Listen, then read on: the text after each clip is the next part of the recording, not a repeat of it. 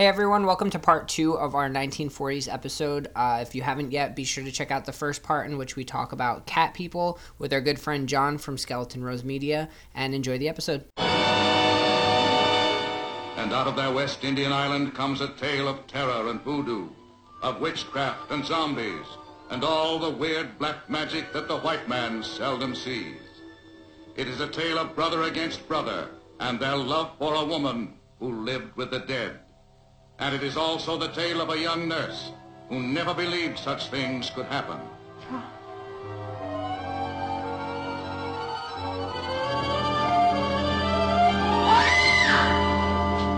Are you trying to tell me that the voodoo priest could cure Mrs. Holland? Better doctors. Dambala, this woman is ill.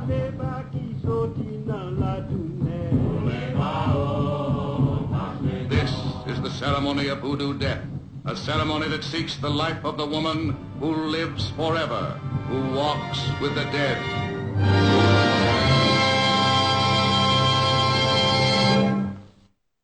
So we're going to talk about I Walked with a Zombie next. It was released in 1943.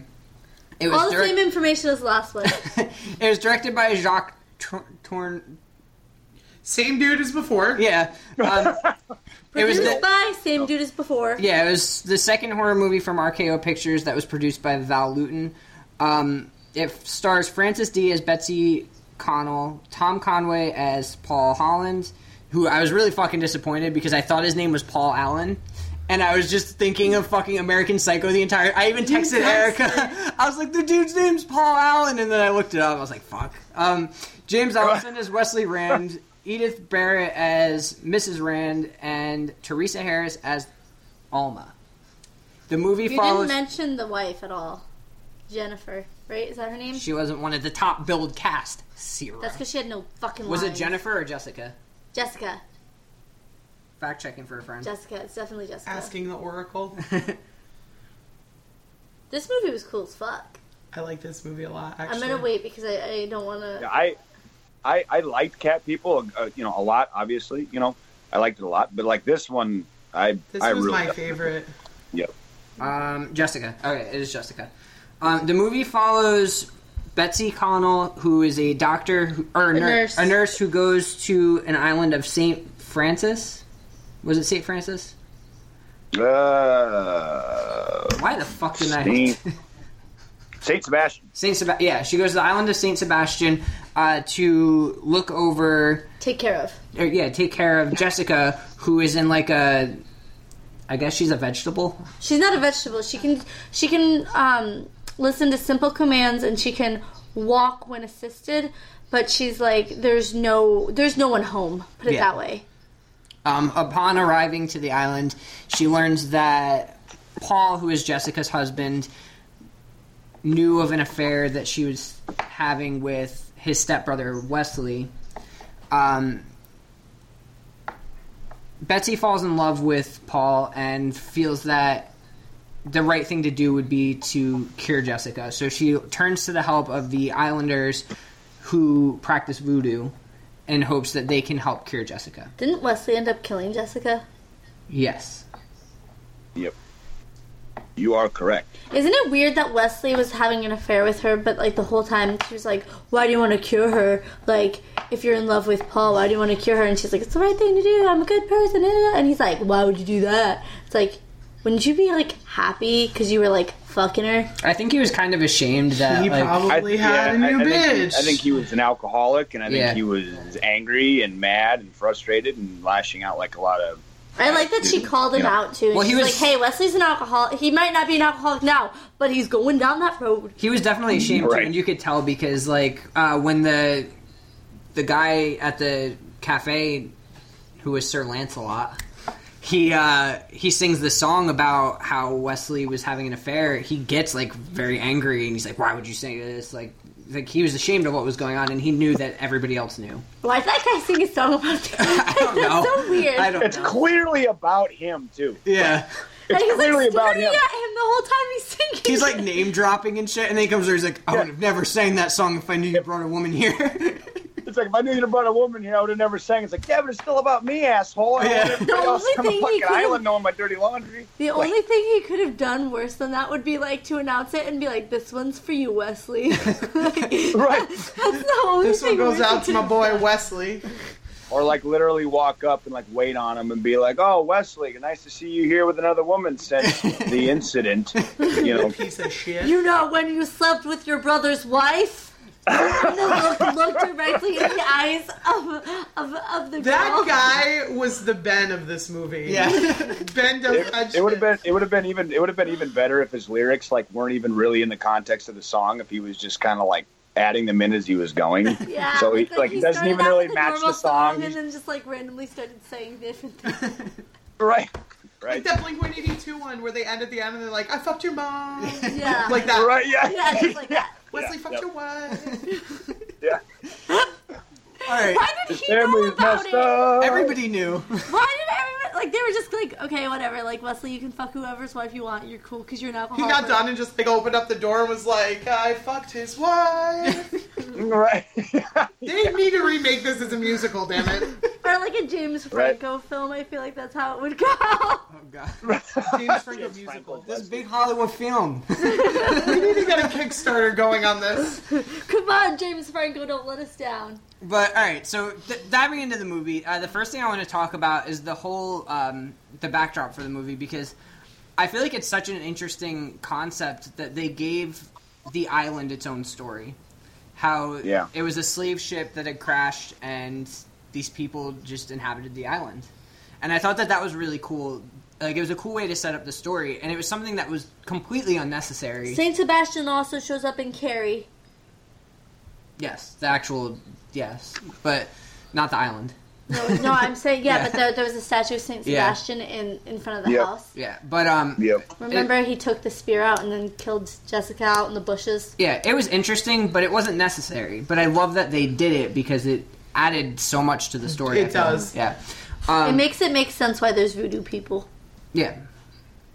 The voodoo people. Well, not only that, it. probably probably about the best way for the, for slaves to be emancipated too. It's like Yeah. not having to deal with any governmental reparations, stu- like bullshit. Yeah, they're it just kind of follow up happened, ananyway. like- You know, the government's not going to forget about the Where is reparations or voodoo anything else. from? Like, where? What area of the world is voodoo from? Like, I just want to make sure this all makes I sense. think that voodoo originated in the Bahamas, didn't it? I So think guess- so. I don't know if that would make sense. Or like Jamaica. Does that make s- okay? Hold on, I'll Google. But it, it, it was an interesting um, backdrop for the story. I practice voodoo I- on the reg. No, I don't. upon like like looking into this movie a little bit, I did see a lot of um, people talking about the movie and kind of praising it because the the director and the everybody involved with the movie they treated these black actors and actresses with such respect, which was not. Well, they should. Uh, yeah, absolutely. But I mean, for the time, it wasn't. I it wasn't a normal saying. thing. You know, it. It's actually voodoo originated in the West Indi- Indies country. I can't read and talk and hear myself. So it says voodoo originated in the West Indies countries of Haiti during the French colonial period. Oh, that yeah, yeah, okay, that makes sense. So yeah, it, it originated uh, like Haiti, Dominican Republic, and like spread. But yeah. Well, and they and not only that, like like continuing on uh, Dylan's theme of treating like the black actors and actresses with such respect, they actually did a considerable amount of research into actual voodoo practices, or at least a, uh, uh, at least enough of it anyway, because the the creepy black guy that you guys have mentioned before, like they call him the Carrefour. Mhm. I don't know much about voodoo, ad- admittedly, okay, but I do know.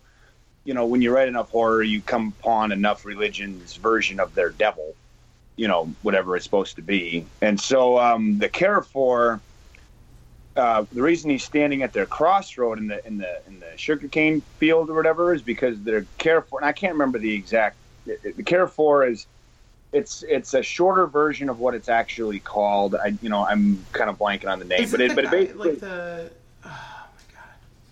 but he's a, he's a crossroads watcher, and so like when you show up at the crossroads, he can basically allow whatever he wants in and whatever he wants out. So like he can Crap. allow It's malicious demon. things out. Right, exactly. And so when when she gives him the uh, I I can't remember the uh, the gal that gives him the the the patches or whatever. But she's like she's like he, Alma. uh, yeah, there, there you go, Alma. She gives him the patches, and I can't remember the exact line, but she says like, uh, he, he looks real scary, but he won't bother you none if he sees your If patches. you, or yeah, as long as you have, as long as you have the voodoo patches on, and she, the, Right, and- she lost hers, didn't she? Yep, she did. But like, um, Jessica still had hers, and he still let them pass. I, I don't. I don't want to jump ahead too much to that part. I want to like Okay, gotcha. go and process because that That's kind of I feel like the there's so much. There's so the much to talk about with the movie yet. Um, right, sure. Now, starting off, um, what, what we had talked about earlier, uh, like I had said, we watched this movie before we watched Cat People, and um, talking about Cat People, we had talked about the use of shadows, and this movie used it quite a bit, but it used it in a different way, where they kind of just used it as a filming technique in this, where in Cat People they used it in order to keep you guessing. They used it as like a to help with the plot, like a dynamic. Well, here where in, this, movie, though, I do feel that it did create fear because there's that. Yeah. There's the the the big. The, the first time I noticed the shadows is when it's Betsy's first night. well, that's what I was getting Um, to. Yeah, with the her lighthouse. first nice night, and um, Jessica wanders at night, and I think that has to do with the voodoo people. They like they called to her, and she she tries to get to them. So she finds her in the tower of a lighthouse. You said. I, I don't know. Think it was a lighthouse, Okay, but it's like a, it's barn. tower. Or so, yeah, it's a some tower or some sort. It's like yeah. a stone tower, and there's like these intense, intense contrast lighting scenes uh, where she follows her in, and she gets very, very scared. Um, That that scene where she's walking towards her or whatever, and there Mm-hmm. and there there's like some shadows under her eyes or whatever. There's such Mm-hmm. heavy contrast to shadows even under her eyes. I was like, that's creepy as fuck. mhm, That's what yeah. it's- But that's Yeah, like that's like it. Dylan was saying though, like the it's two different. It's essentially the same technique, but they used it two totally different. This one ways. it was to create fear. The last one was to create mystery. Exactly, yeah, and, exactly. and it was Right. like I got it exactly. I was right. it's also like another good way to put it would be like it, one was used to tell the story and the other is to assist visually.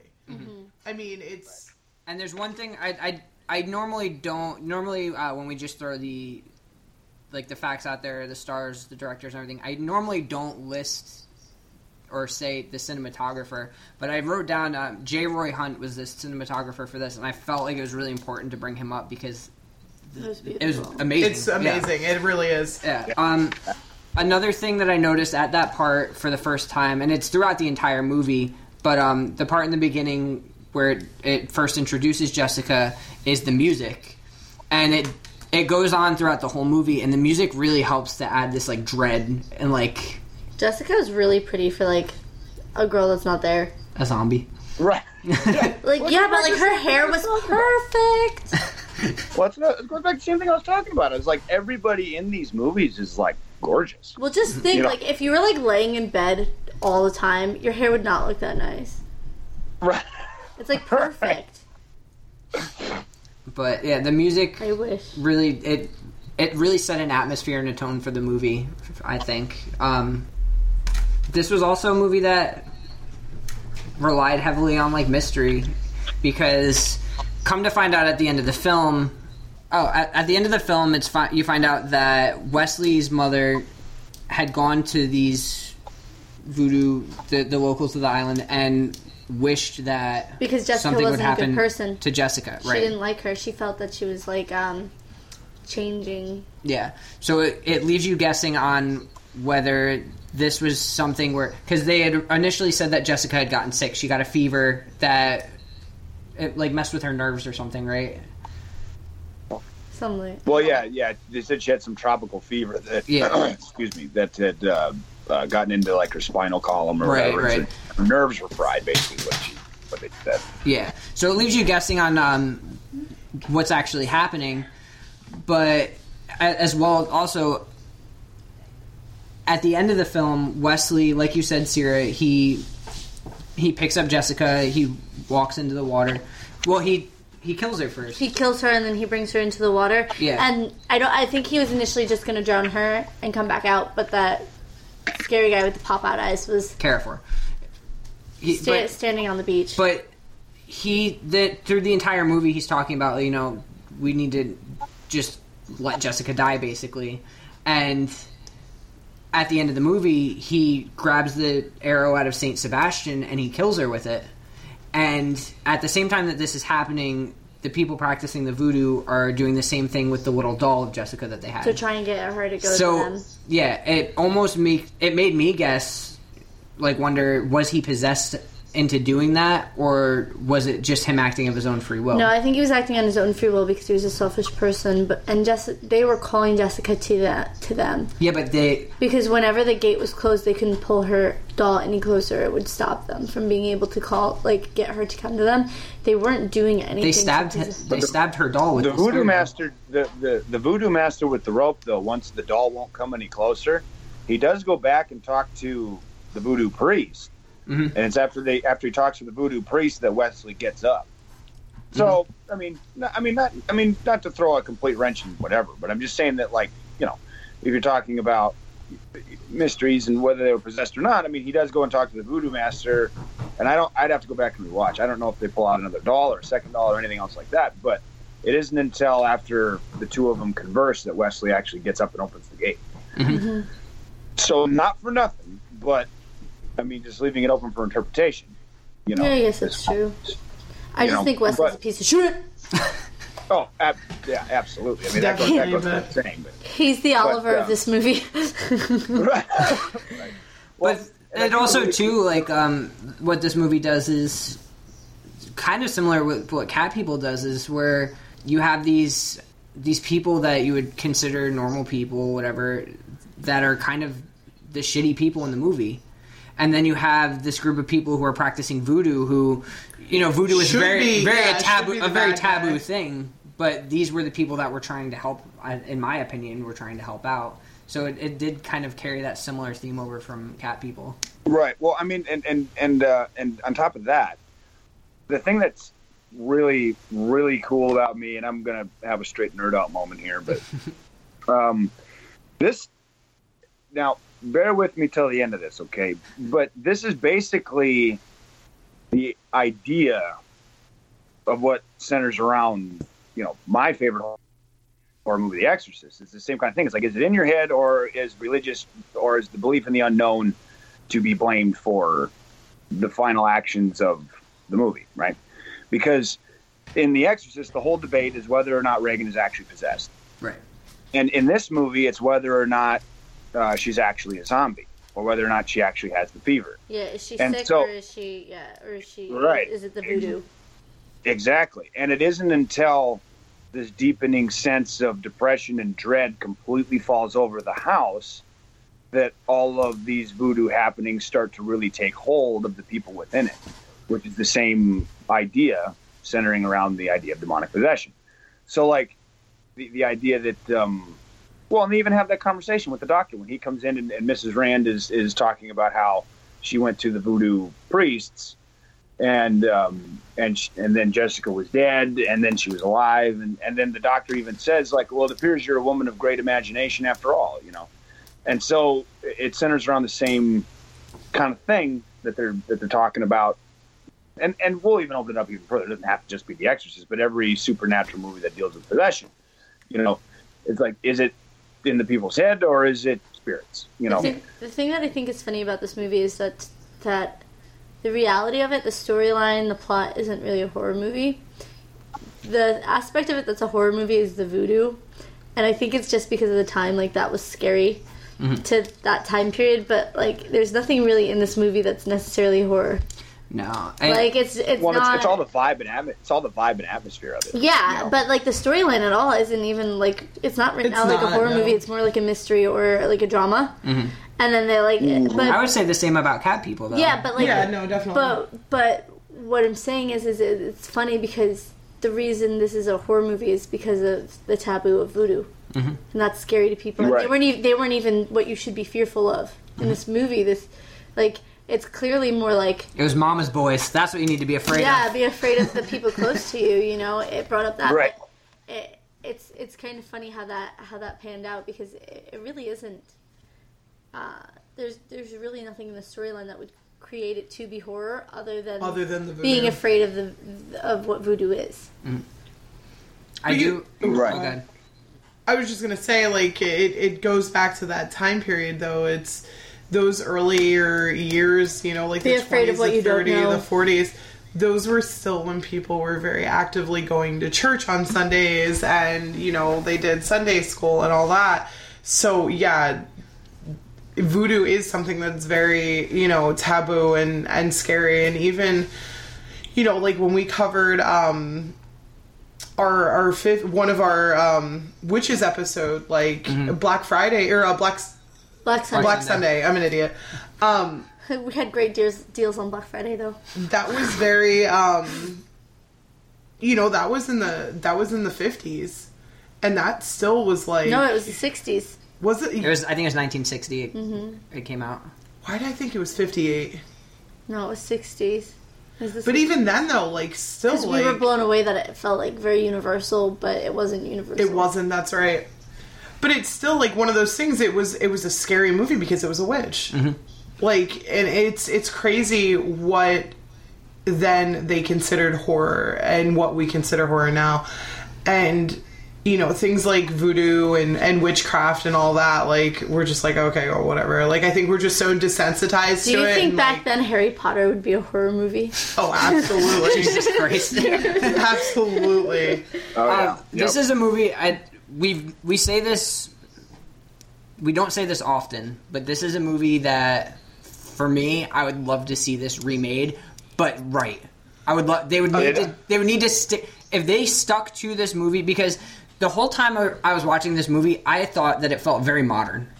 It felt like it could have been. I don't filmed. think that, that that it would be a horror movie though. I think it No. would be like I said, like a mystery or a drama. I think it would be like an, an, an eerie suspense type. But there, I would want them to stay true to the original story because otherwise you get Nicolas Cage's Wicker Man, where it's like you just completely botch the shit. Yeah. not the I would. beast. You know what though? If they redid it though, I would like to see it stay in black and white.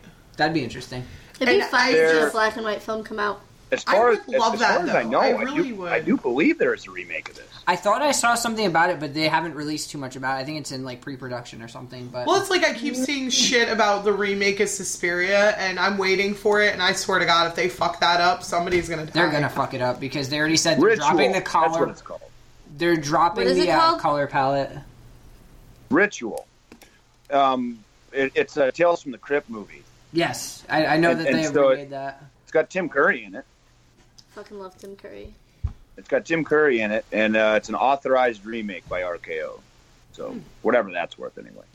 Um, I do want to bring up what you had started talking about before, John. Uh, to me, it was my favorite scene in the movie was when they're walking through the woods and the cornfield because it was such a creepy atmosphere at that point, and I love You could tell that she didn't feel comfortable Yeah. doing what she was doing, but she like it was. Th- This, this this character Betsy, I, I fucking love her, and, and the reason being is that she's such a decent human. Like she's putting people. This entire movie, she's putting people Putting people before, before herself. herself. Mm-hmm. She's not selfish at all, and like you can see through this whole film that she's fearful and she's scared, but she wants to save Jessica because she feels like she feels the like right she has to to do, do. yeah. That's what she has to do. She's a good person and it's the right thing to do. And it's like watching somebody face their fears to help somebody else. Like that's so genuine and be- like I I don't know. Like it's cheesy and it's stupid that I'm like making this big deal out of it, but I just I think that's what made this this scene so special is because you could see that she's scared but she's continuing. yeah, Oh, And- it's not it's not cheesy at all. I mean, that's that's just basic humanity. You know what I mean? And and and horror lives in that because like when you have basic humanity being put in peril is is where you actually care whether or not the characters bite. it. You know, so like if you can create characters that people care about, Then know, people are gonna like the movie. They're gonna they're, they're gonna, going to root care for whether them. or not the blood gets splattered on the walls. You know, But So- uh, everything about this scene, though, I loved. I loved the the film, the set. I don't know if they actually filmed it in a cornfield or if it was a built set. I'm I'm guess it looked like it was real, but the filming with it also, um, you almost get this like voyeuristic feel with it because there's times where Betsy and Jessica would be walking and they would like stop for a second to see where they were going, but the camera would keep moving towards them, almost like it was Right. like a first person, like somebody was following, Following behind them. them. And it was such an interesting thing, especially after they run into Carrefour and he's standing completely still, and they keep walking, and then he turns and starts following them, and it also it almost makes you wonder like were you seeing through his eyes or was it just the way the camera was being filmed? Like it, it was. I love the way it was done. This entire movie was filmed fucking amazing. Mm-hmm. I, I don't think that I have one complaint about the way it was filmed at all. And I was really intrigued by the whole concept of the movie and discussing it now with you guys. It's it's such an interesting thing to see, you know, and we keep bringing it out, or I keep bringing it up, but seeing that transition from Universal into these is like it's so crazy to me because these movies are are very much both of them y- y- cat people also but they're they are transition movies that transition you into Like I a- loosely um, say it like modern horror um because you still have that shitty period in the 50s but um, I'm gonna shit on the 50s for like the next. I'm bitter about the You know 50s. what? I'm sorry, guys. I think that we have to do That's a be- 1950s be, uh, part like- two like, where we find we, we find films that Aren't sci-fi. aren't sci-fi. Yeah, I think it'd be fine. It's Um, tough. But going back to what I was saying, it's just these two movies. There's so much depth to them, and the way that they're filmed, and seeing that the the horror aspects of them or the villains of them aren't necessarily what you thought were the villains or thought were the bad. Um, you know, like like we said in in Cat People, it was um, it was Alice and uh, Ollie. Ollie. You know, and and and in this, you know, it's it's Wesley, it's the mom, it's and you just see these victims and it's not what you would think. You know you're going into it and you're like oh it's the voodoo. It's you know this this horrible thing and it's it's caused all of this uh, all these horrible problems and it's like that's not really it. It's the people who chose to use those things.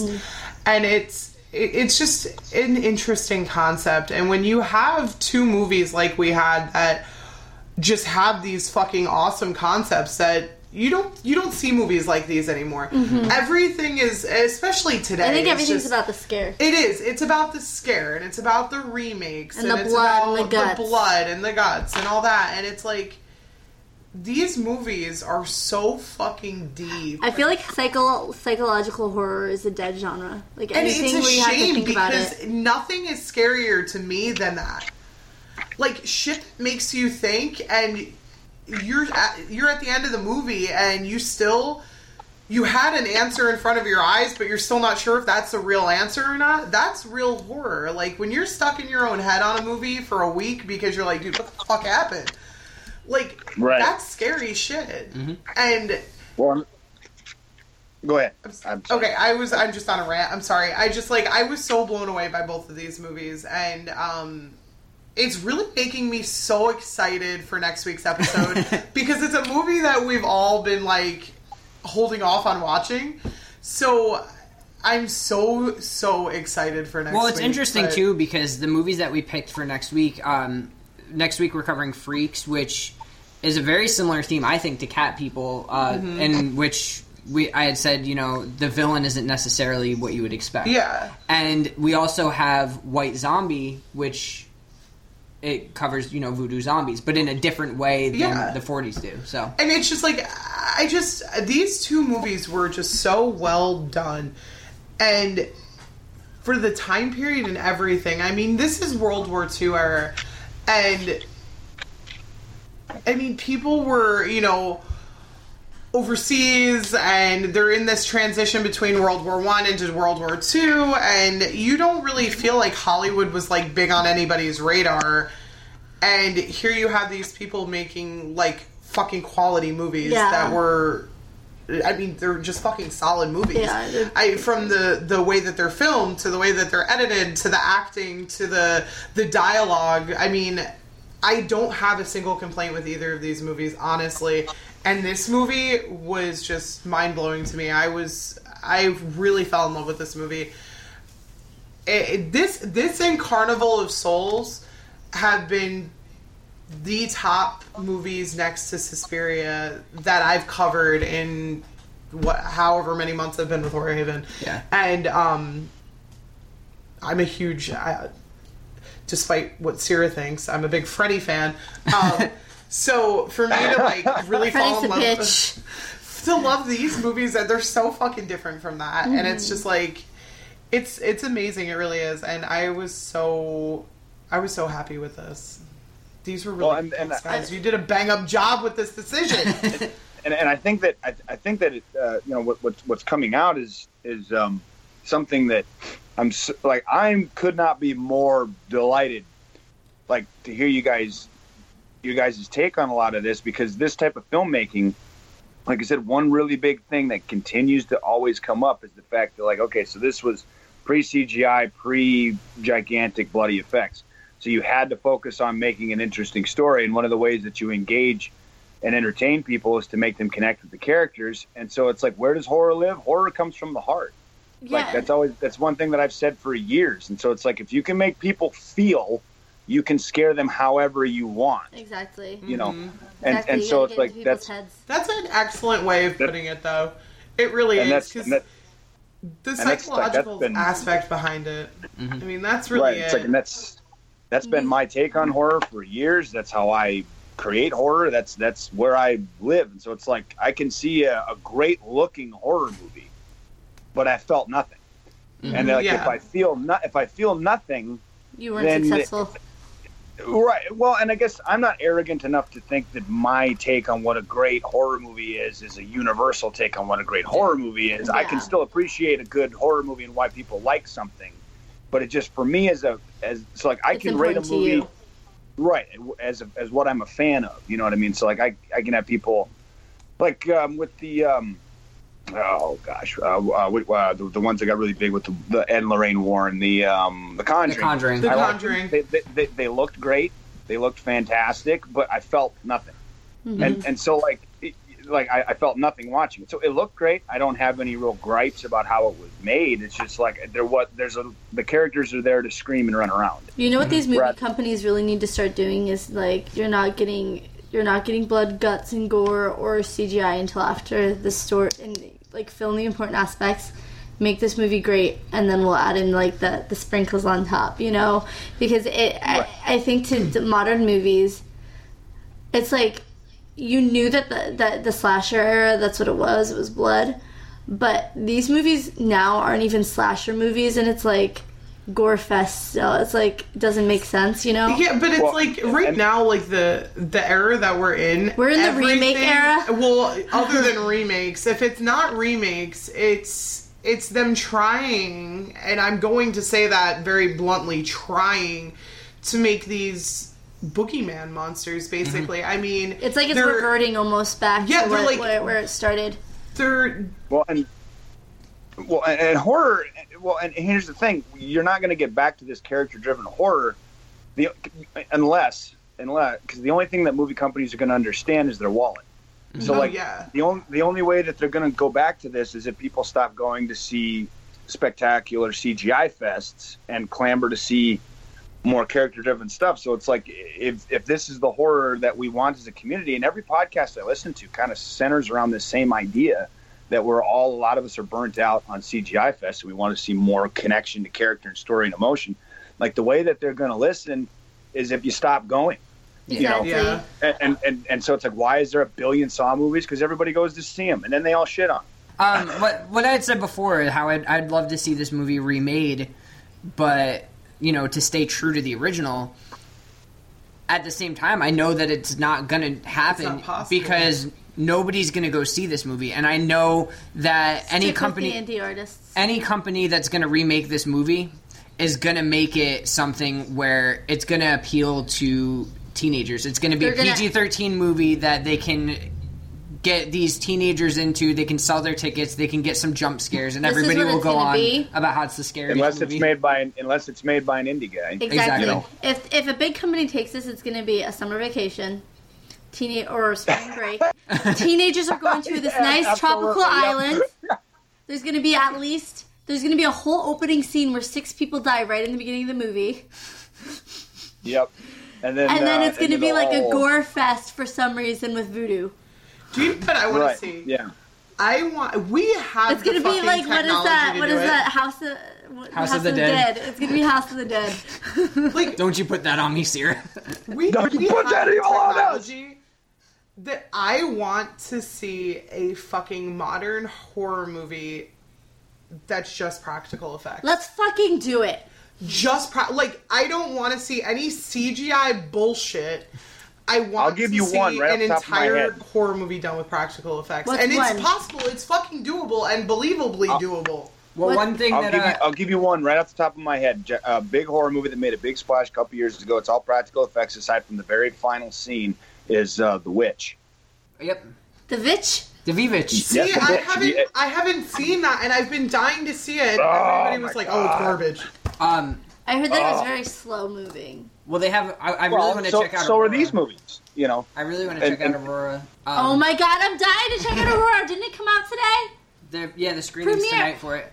Can I shout that? We're, I'm shouting that out in the cre- at the end. Yeah, uh, that guy's my homeboy. I love him. John. I don't know if you listened to the artist spotlight that we did with. Uh, Thomas Nagovin. yeah, but he made this practical effects movie love that was a throwback to. It, it's a black and white movie, and it's a throwback to like both 50 sci-fi and you know Universal The Monster monster yeah. movies. Yeah. And it, I, I, I listened to about half of that, and I, I, I listened about half. I can't remember why I why I had um, why I couldn't finish it. I don't, but I it's it's in my queue. It's still there. I've, I've yeah, been I, to it. but check out um check that out. Like go and check out the, the I trailer could for it listen and to everything. Thomas Nagovin talk for hours. He has such a sweet, soft voice, and he's like such a just genuinely, Genuinely really nice person, sweet yeah. guy. Yeah, but go check out the trailer uh, once we get off here because it, it is it is such a throwback to movies like this. I this. forgot about that. Yeah. Now I want to go out. watch that. Thanks, guys. we can't go watch it yet. It just premiered today. All right, we're getting way off topic now, Sorry. so let's get back to. All right, so so so so it, well, like Dylan was saying, in, in the interest of time, not not to cut anything off, but that okay. So Dylan was talking about that scene in the sugar fields, right? Mhm. Okay, so I think that that moving camera actually is the Carrefour that you're seeing because when that scene starts out, it has a really quick clip of his silhouette just Mhm. standing there at the crossroads before they're even there.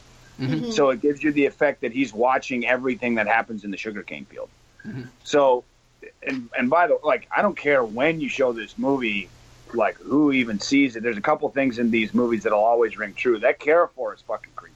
Oh yeah, like Yeah. That guy was scary. As soon the- as, the as, guy soon who, as that um, scene happened and and it, like you saw him, I was like, holy fuck. yeah, and the Yeah, guy who he- played him was. Darby Jones. He did another movie where he played a zombie in uh, a perfect choice, and uh, even at the end where he's, He's so coming tall. when he's coming towards Wesley, and Wesley's like backing into the water, and you just see him like walking towards him. He It's doesn't- so he, fucking he creepy. never does anything that's threatening either, but it's just like his pre- presence is very terrifying. Mm-hmm. Well, not only that, he's always backed up by um, the voodoo drums, and the voodoo drums are very close in proximity to Native American drums, and they're sick. Like every time we hear Native American drums in popular cinema, it's one of the things that's always bothered me. Native American drums do not sound like they're stereotypically put on in movies. They sound like these voodoo drums. They're very rhythmic, so bum bum bum bum bum Yeah. bum bum. They're very primal, and so like every time he's walking around, it's these primal fucking drums. It's like bum bum That's bum. what happened to bum, me when I bum, stumbled upon those Wiccans in the woods naked dancing. I heard. Do you remember that story? Me and Amber were at the quarries. I gotta tell it quick because now I'm. at.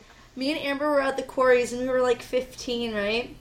And it was a full. It was. It was like It was probably Sunset- Beltane. It, it wasn't Beltane. It wasn't during Beltane. It was during the fall, but it was those people that do Beltane. But the sun was setting, and it was like the full moon was coming out. Like it was the night of full moon, and every full moon these people came out. But they would go. They're like pagans or Wiccans or something. I don't know. And we heard this like fucking crazy drumming, and we're like, "What the fuck is that?" So of course the we did everything you're not supposed to do in a horror movie, and we followed the sound.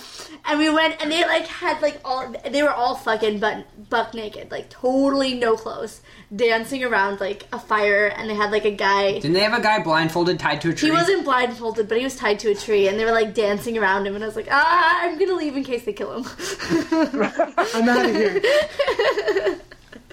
Well, like um, uh, the um, why all those all those drum beats sound really primal like that, and the reason why it always evokes an animalistic response in one way or another. So fight, flight, fear, dread, the very primal human emotions that we dwell in inside a horror, Mm-hmm. because those drum beats are supposed to resemble a human heart. Yeah. Mm-hmm. So like it, the, so like instead of like instead of bum bum bum bum bum bum, bum it's bum bum bum bum bum bum bum. They're always really deep, you know, because if you listen to a human heart, I can't remember what the actual tonality is. The human heart, I think, it's a couple octaves below middle C, but like, but yeah, it's really deep and low. So you're supposed to feel very human, very strikingly primal during, you know, to have an intimate, deeper connection between spirit and soul and body and everything else. And so, like, I love seeing that, you know, that every time you see the Carrefour walking around, or every time you're even have the presence of voodoo in the movie, you know, it, it's always this very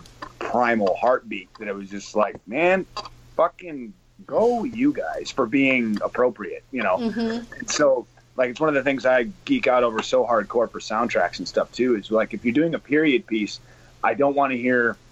If you're doing a period piece, I don't want to hear a modern day grand piano.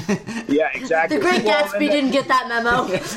right, and, I mean, and, and not to uh, and, and not to belabor the witch, but like when when he when Robert Eggers did uh, the soundtrack for the witch, he did everything period appropriate. So the soundtrack was made with like a hurdy gurdy.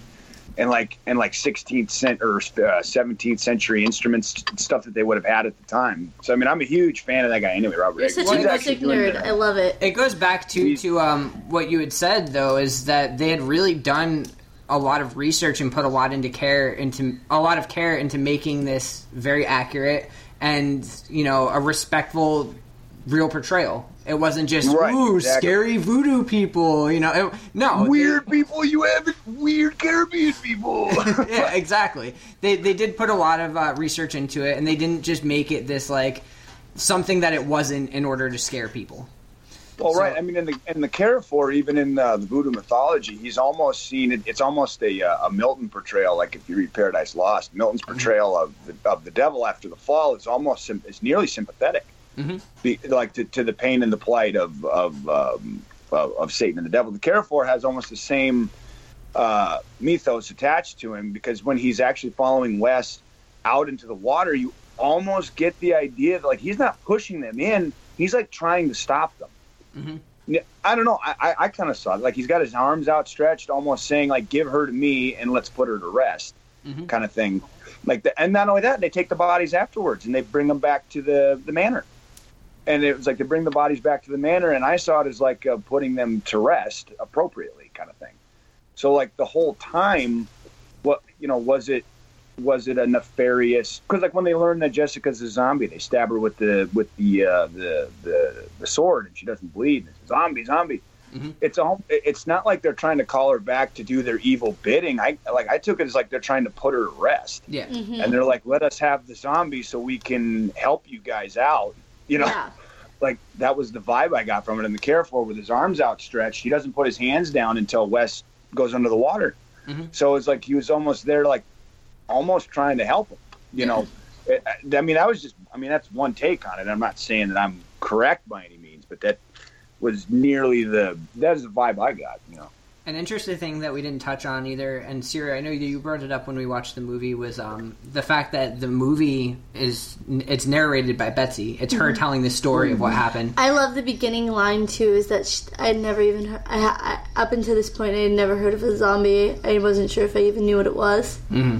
Like she that that's one of the opening lines in the film, and it's it's. I think it was like a really interesting way to start it without giving out away too much. You know Yeah. what I mean? But I I I do want to kind of wrap it up. Um, I Get into ratings. yeah, let's get into ratings. John, what you got?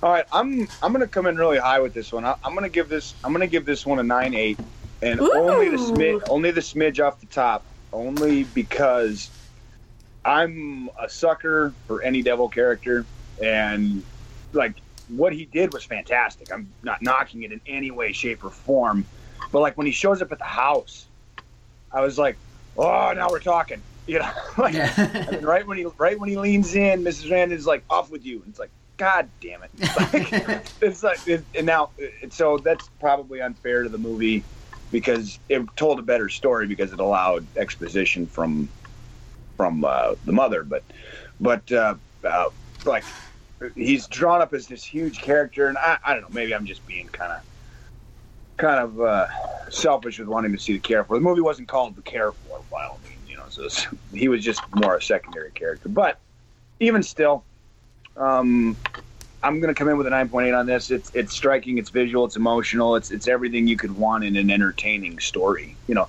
I don't know that anybody sitting down to watch a story would be disappointed in this. I don't I see don't so. anything. I don't think anything is dated or cheesy. I don't. I don't think anything looks strange or off-putting. You know, like like uh, the original The Thing, like the Thing from Another World. You know, because the Thing, Carpenter's remake was actually Carpenter's The Thing was actually a remake. Yeah. The Thing from Another World in the '58 when they did it, like that was the whole thing. Is like it's dubbed now the Walking Carrot. You know, the, the the alien from that movie. You know, that looks cheesy and dated and weird. Nothing in this movie to me Or the looks cheesy or dated or or yeah. I mean, nothing looks che- cheesy or dated or weird or strange. Everything looks exactly like it should be, and I'm there. The acting in it, I liked a lot. I thought it was all really believable. I, I believe that Wes was a bitter alcoholic. I believe that that Paul was lost in the aftermath. I believe that Betsy wanted to help. I, you know, everything was very sincere, very well done. I and I can't. I went over it again, trying to find maybe a loophole in the story or something strange. But they even covered up the uh, the Jessica Coma thing, Mhm. like where the doctor says like she never fell into coma, gave no signs of being dead, yada yada yada. And afterwards, Wesley and um, Paul have that conversation. That's like, well, you think that he's overlooking it because he didn't see Jessica's coma, you know? So they even covered that, you know. So it was like everything was very neat, very, very nicely tied up. And the reason why I'm a little bit higher on this, just a little bit than Cat People, was this one had a very satisfying ending to it. Yeah. I, I, I I loved the ending on this. My biggest gripe with Cat People was just the one like, no, she never lied to us. Movie's over. Yeah, like, like that. That was kind of my my gripe about that one. But this one was very satisfying in all aspects. And to tell that complete of a story, what's the runtime on this? Like sixty nine minutes. Yeah, it was just over an hour or so. Yeah, and, and it's like talk about being efficient in your storytelling and very clean and concise. Mhm. You know, I, I thought it, I thought it was perfect. I thought it was beautiful. You know, I absolutely loved it. All right, Erica, what you got? Okay, so I kind of gave my whole spiel earlier on. um, I love this movie. I thought it was awesome. I know I've been handing these out like candies lately, um, but I'm gonna give it a ten. I just it, it was so well done. I mean, I don't think that there's anything that wasn't pleasing about this movie, and I think that, um, like you had just said, at 69 minutes, it was right to the point. It mm-hmm. wasn't Well, I think it too didn't fast. It didn't give it enough time to be drawn out. Mm-hmm. Yeah, That's what it, I think. That's. but what it even was. then, though, like it's not even that it wasn't like you know how like sometimes too like movies are like slow builds and then like the last ten minutes everything fucking happens Yeah. and you're like, dude, what was that about? Like it wasn't even like that. Like it was just very well paced, mm-hmm. beginning to end. Like everything just flowed well. It was very cohesive, and it was just it was awesome. It's such a phenomenal movie. Um, I'm sure we'll get back into shitty movies eventually, guys, and I'll stop giving out tens. But uh, for the meantime, Ten. it's a ten. Sierra. Well, don't don't feel bad because both of these movies are are preserved in in the uh, in the Congressional Hall of uh, the the Congressional Registry for culturally significant and relevant movies. The basically the Congressional Hall of Fame, basically. Mhm. So like both of these movies, Cat People and I Walked with a Zombie, are both preserved in the halls of Congress. So I wouldn't, you know, nobody should feel bad for giving this thing for giving either of these movies fantastic High scores. scores. You know. Um, I really enjoyed this movie, and I feel like I was a little bit quieter, but I think it was like um, trying to make sure that everybody got their words in. You know, um, I I can't get over the filming techniques that were used in, in just this just this era alone. Uh, Oh, they they focus so much on the artistry of everything, and and I feel like it, it's sad to watch modern movies and to see uh, how I feel like a lot of filmmakers aren't focusing on the way it looks and the way it turns out. Um, I think that the storyline is not one that would generally interest me, like with a like tropical island voodoo, not my usual thing. But it was done so well and so beautifully that who couldn't love this movie? It, it's it's it's sincerely a great horror film, um, and I would definitely say I'm gonna agree and give it a nine point eight. Okay. D. Jar Jarvis, Big D. Yes. That was for Larry. No, um, I honestly, like you said, John, there's nothing that I could pick out about this movie that I could say, like, th- there was a loophole here or this was done poorly. Like, this movie had my attention from beginning to end. Um, the whole Sugarfield scene is probably now one of my top five, like, in my top five favorite scenes of all time. Like it was Oh, yeah, so well done. It was creepy. The atmosphere, like the way it was filmed, everything was so fucking great in this movie. Um, I love that the characters were all so personable and they had they all had these personalities and they were each Yeah. characterized so well and to wrap everything up that they did in just over an hour and have this complete like story with so much depth like it, it- very fucking well done um i'm with erica on this one i'm giving it a 10 Boom. Let's see what our average horror haven rating is. a 9.9 Whoa. Let's give it a clap. Fuck We were yeah. so Which close. rounds up to 10. Which does it rounds up to 10. 9.9 Okay, 9.9. Point Dylan, Dylan's nine. keeping it at a 9.9. Ew, you just did like the Ethan choke thing. Well, I can tell you this that because there's uh, it was the same production company, the same guy that had uh, produced both, and it, I I would have to do more reading into it, and I don't want to shove my foot in my mouth by saying anything definitive, but I would guess that it was along the same lines of like something that Val Lewton had been contracted on to make for low budget. You know, the same thing with Cat People. I don't know because as I'm looking here, I don't see anything for budget, which is strange. I don't see anything for budget at all, to be honest with you. But um, it wouldn't shock me in the slightest if this had a was one of those Yeah. like they brought him in to make a good movie for no money, which is always where the best goddamn movies come from. Exactly, I agree. you know, No, it, So- it, it was really fucking well done, and I since we you good. Yeah, the thing's just Oh. my ear. Um, Sierra, I think you had said last. I don't know if it was last week or in the '60s, but I would love to make this like an annual thing where we do decades. Yeah, because I, I think I've, I think it was the. Fif- yeah, because like the '50s, we did focus on sci-fi. I would I think love it was to go back. fifties because I, I was saying that I want to find movies that are a totally different genre from Yeah, the same era. and and for this, I would love to look at movies that I mean, I didn't know when we picked them that they were made by the same people, but to see movie other movies from the we want to become pros.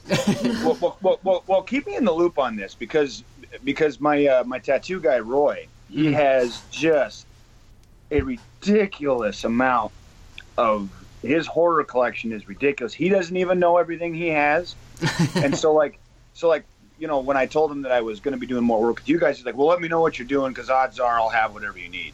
He's And so, basically like- blockbuster net. Like, yeah, basically, he's like, he's like, he's like, I've got totes stacked up in my garage that I haven't opened in years.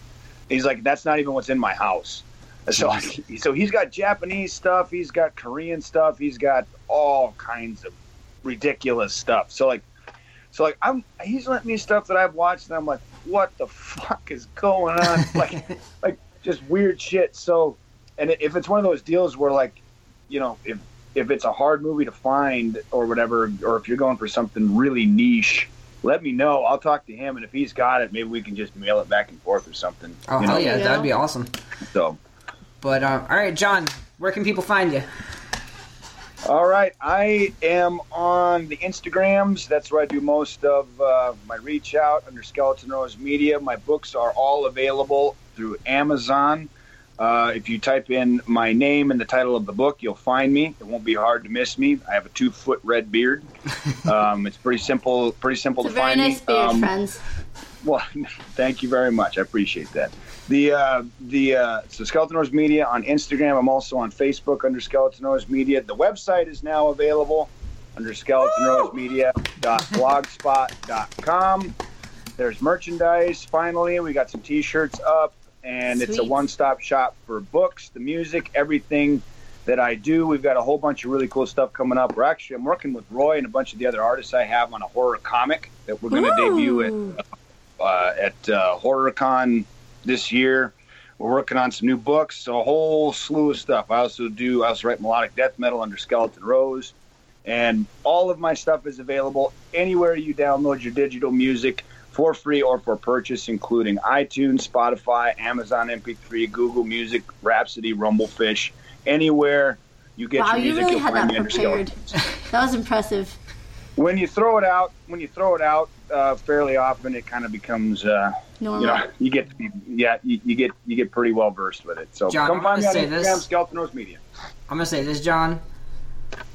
I'm a comic guy, so you let out a comic, you hit me up. Yeah, he's, he, I will. prior, I will prior to Horror Haven, know. he ran Comic Haven, so, Fuck yeah, man! No, um, which was much cool bigger deal. than Horror Haven is today. right. Well, um, um, Roy had actually come to me with the idea. He's really big into horror comics, and so he had talked to me because we're going to do some work on the Big Red Devil re-release, which is coming out this year. For anybody that's actually listening, or if this is going to make the podcast, I don't know. My first book is called The Big Red Devil. If you're interested in that book, don't read what's out right now. I'm re-releasing it. It's going to be so much better. It's going to be so much better. And so, like, I have this stable of artists and um, illustrators that I work with now that uh, they had, you know, everybody come to me and wanted to do a horror comic. And so Roy's more well versed in it than I am. And I was like, I can write any story, but I can't draw. So Roy was like, well, I like anthologies. So, like, you know, do two to three stories per comic. And he works at this tattoo parlor. It's got this fancy schmancy color printer where we can print them off for nothing. Oh, cool. Oh, shit. And so, um, and and so they're going to do all the artwork for it. We've already storyboarded a couple of different really cool ideas. Um, and so, yeah, no, that's that's going to happen. That's going to be coming out. So, Well, keep me posted because I would love a copy. fuck yeah, man! Let me know. You get one for free. Oh shit! All right, so No, I've sign said it? that- and- and anybody that anybody that knows me or supports anything that I do should never have to pay to experience anything I create. So, You're a nice guy. well, I you know I I don't know. I just I do what I can. You know, do Well, what I can uh, to give back to what I love. Um, anybody who's listening, if you would want like to follow us, we have an Instagram and Facebook and Twitter. Um, you can find us on Instagram and Facebook at Horror Haven Podcast, on Twitter at Horror underscore Haven. Um, next week we're going to be covering Freaks and White Zombie. White Zombie. Drew blank for a second. Fun yeah, 1930s we're going to be continuing our decades in horror with the 1930s, and John, you're coming back for that one. So Fuck Love yeah. two weeks of John. Woo! Hell yeah, right? See if January. anybody feels that way. January. There you go. It's January. And before before we say goodnight, I do want to give a huge shout out to a person that we had an artist spotlight with a few months ago, Thomas Nagovin. He created a movie called Aurora. That's a th- uh, which actually really fits in with our month. It's a throwback to like 1950s sci-fi, 1940s, 30s, you know, monster films, stuff like that. Um, his movie premiered tonight, uh, which is the 13th. yeah. We're super proud of him and we're so excited to see Aurora. Congratulations, Thomas Nagovin. Thank you so much for being on our Fuck yeah. episodes. And you're awesome, dude. Good job. Hell Good yeah. night. Good night. Good night. Bye. Wes. Wes, it's time we started home. The wife and the brother they want to go, but the Holland man he tell them no. The wife fall down and the evil came, and it burned her mind in the fever flame. Wes. Ah, woe Wes, we must get back to Fort Holland. me. Shame and sorrow for the family. Her eyes are empty and she cannot talk, and the nurse has come to make her walk. The brothers are lonely and the nurse is young, and now you must see that my song is sung. Ah, woe ah me, shame and sorrow for the family. Ah, woe ah me, shame and sorrow for the family.